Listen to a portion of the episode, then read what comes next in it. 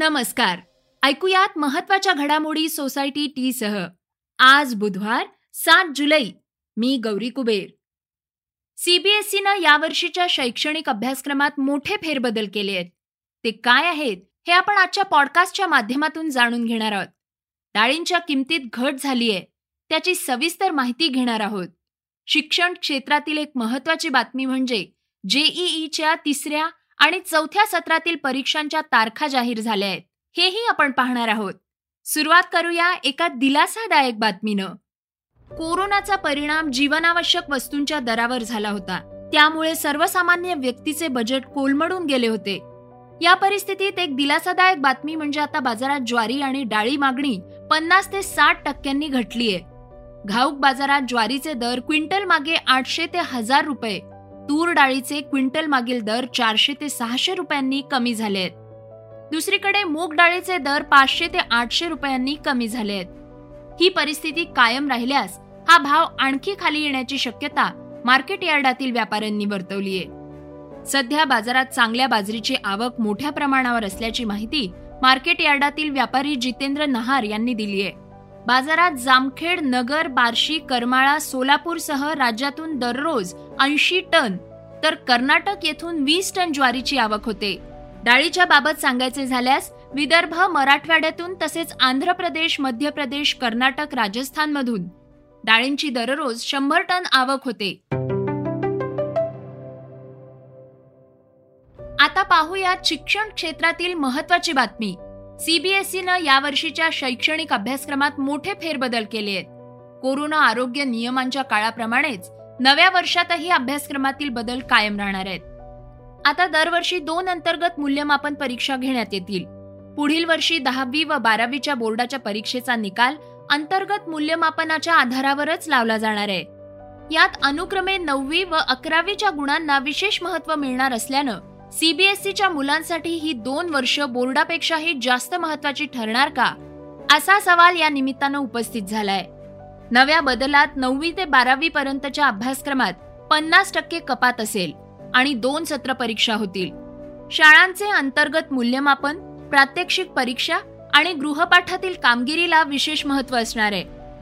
नववी व दहावीचे अंतर्गत मूल्यमापन प्रामुख्यानं तीन पूर्व परीक्षातील गुण व प्रोजेक्टमधील गुणांच्या आधारे होईल.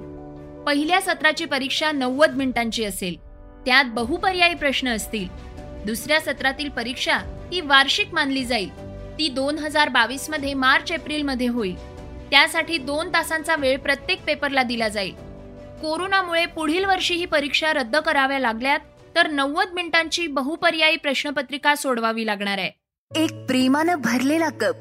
त्या जुन्या फोटो अल्बमसाठी ज्याची आज सहजच आठवण झाली. ज्याच्या जीर्ण पानांमधून पुन्हा निघून आलेत जुन्या पुराण्या आठवणींचे घोट जे घेतले की एक आनंद होतो. वाटतं की आठवणींमधूनच तर भेटीगाठी पुन्हा जिवंत होतात. मग आजच का नाही? पूर्ण करूया त्या जुन्या फोटो अल्बमचा कप सोसायटीच्या हा. एक कप प्रेमाचा.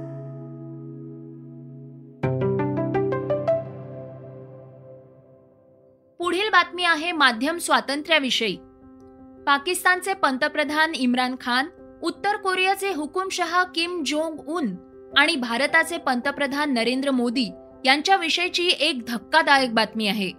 ती म्हणजे या तिघांचाही समावेश मीडिया प्रिडेटर्स अर्थात माध्यमांचे भक्षक म्हणून करण्यात आलाय.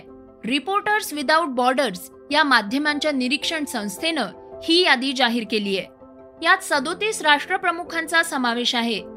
त्यातील सतरा जणांना या यादीत प्रथमच स्थान मिळालंय बांगलादेशच्या पंतप्रधान शेख हसीना आणि हाँगकाँगचे प्रशासकीय प्रमुख कॅरी लॅम या दोन महिलांनाही या यादीत समाविष्ट करण्यात आलंय प्रेस फ्रीडम प्रिडिएटर्स यादीमध्ये या महिला नेत्यांना प्रथम स्थान मिळालंय ज्या नेत्यांचा यादीत समावेश आहे ते नेते प्रिंट मीडिया नियंत्रित करण्याचे काम करतायत असा ठपका संस्थेनं ठेवलाय.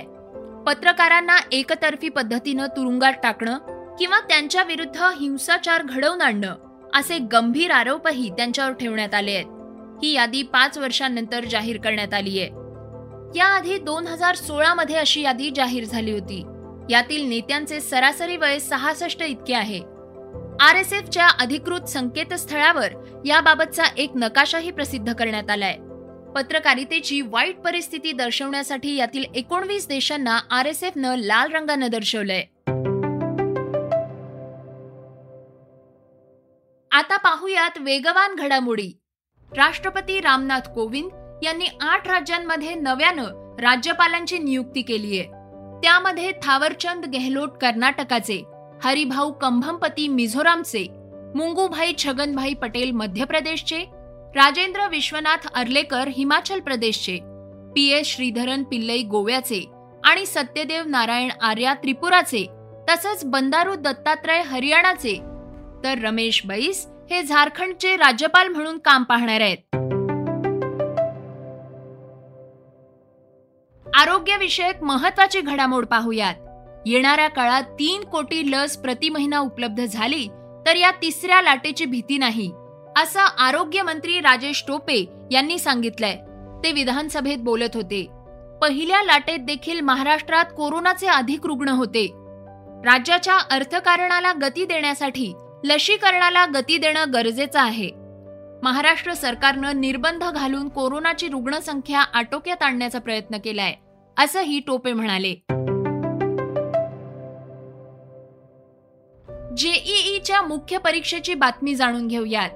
जेईई मुख्य परीक्षेच्या तिसऱ्या आणि चौथ्या सत्रांच्या तारखा जाहीर झाल्या आहेत केंद्रीय शिक्षण मंत्री रमेश पोखरियाल यांनी ही माहिती दिली आहे जेईई मुख्य परीक्षेचं तिसरं सत्र वीस जुलै ते पंचवीस जुलैच्या दरम्यान तर चौथं सत्र सत्तावीस जुलै ते दोन ऑगस्ट या कालावधीत होणार आहे.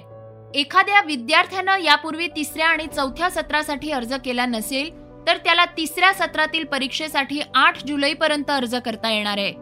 चौथ्या सत्रासाठी नऊ ते बारा जुलै दरम्यान अर्ज करता येणार आहे. पुढील बातमी आहे दूरसंचार विभागाची. दूरसंचार विभाग आता ग्राहकांना येणाऱ्या त्रासदायक कॉल्सवर निर्बंध आणणार आहे. याची तयारीही सुरू झालीय. यानुसार पन्नास वेळा उल्लंघन केल्यानंतर अशा कॉल करणाऱ्यांना पुढील प्रत्येक कॉल आणि एस एम एससाठी दहा हजार रुपयांचा दंड होणार आहे. असा प्रस्ताव तयार करण्यात आलाय. डीओटीने दंडाचा स्लॅब निर्धारित केलाय. डीओटीच्या डीआययूच्या उपकरणांच्या माध्यमातून उल्लंघनाचा तपास होणार आहे. महाराष्ट्र लोकसेवा आयोगाच्या परीक्षेत उत्तीर्ण होऊनही नियुक्ती न झाल्यानं एका चोवीस वर्षाच्या विद्यार्थ्यानं आत्महत्या केली. या घटनेनं स्पर्धा परीक्षा करणाऱ्या विद्यार्थ्यांना धक्का बसलाय. या घटनेवर विधानसभेच्या पावसाळी अधिवेशनातही चर्चा झाली. या धक्कादायक घटनेवर आम्ही माजी सनदी अधिकारी डॉक्टर लक्ष्मीकांत देशमुख यांची प्रतिक्रिया घेतली आहे. ते म्हणाले आत्महत्या आहे ते एका अर्थानं कोचिंग क्लासेसनं जे एक मायाजाल किंवा भ्रमजाल निर्माण केलं आहे त्याचा हा बळी म्हणलं पाहिजे. कारण राज्य शासनाच्या एमपीएससी परीक्षा किंवा युपीएससी परीक्षामध्ये वर्षाला हजारपेक्षा जास्त मुलं निवडले जात तेवढे पद नसतात. आणि काही लाखो लाखो मुलं बसत असतात. आज पुन्हा किमान एक लाख मुलं कोचिंग स्पर्धेमध्ये काम अभ्यास करत आहेत आणि स्पर्धा परीक्षा तयार करत आहेत. पण ह्यांचा प्लॅन बी तयार नसतो. आणि ह्या स्वप्नामध्ये मागता मागता धावता धावता आणि हा जो गलथान कारभार आहे एमपीएससीचा युपीएससीचा त्यामुळे परीक्षाचा निकाल वेळेवर लागत नाही आणि मुलांची एज बार होतो. आणि निराशा पदरी येते. म्हणून एमपीएससी हे जरी महत्वाचं चांगलं करिअर असलं तरी ते एकमेव करिअर नाही. आणि प्रत्येकानं किंवा दोन प्लॅन बी प्लॅन अशी ती याची दोन तीन करिअरचा ऑप्शन ठेवला पाहिजे. आणि आपल्या स्वभावाला पूरक जो आहे समजा तो एम पी एस सी प्रशासकीय असेल तर त्याला त्या लेवलचा समकक्ष असा दुसरा करिअर देखील तसे खूप असू शकतात. त्याचा विचार केला पाहिजे. तो विचार होत नाही. आणि वाटतं की प्रत्येक वाटतं की आपण व्हावं. जरी प्रत्येक मुलगा हुशार असला तरी शेवटी एक लाख मुलं बसले तर शंभर मुलं निवडले जाणार आहेत. आणि बाकी लोकांच्या प्रतिदिनाच्या पडणारच आहे. त्यामुळे ह्या ठिकाणी आपल्याला निश्चितपणे आपण यशस्वी होऊ हे सांगता येत नाही. पण थोडासा प्लॅन बी केला पाहिजे. परंतु आज कोचिंग क्लासचा जो धंदा जोरात चाललेला आहे त्यांनी जे एक मायाचं भ्रम निर्माण केलेलं आहे त्याचा हा बळी आहे. आणि हे कुठेतरी आपल्या समाजानं हे लक्षात घेऊन त्या उपाययोजना केली पाहिजे. स्क्रिप्ट आणि रिसर्च युगंधर ताजणे विनायक होगाडे. हे होतं सकाळचं पॉडकास्ट उद्या पुन्हा भेटूयात. धन्यवाद. वाचा बघा आणि आता ऐका आणखी बातम्या. ई सकाळ डॉट कॉम वर. तुम्ही हा पॉडकास्ट ई सकाळच्या वेबसाईट आणि ऍप वर सुद्धा ऐकू शकता. विसरू नका या पॉडकास्टला आपल्या आवडीच्या पॉडकास्ट ऍप वर सबस्क्राईब किंवा फॉलो करायला.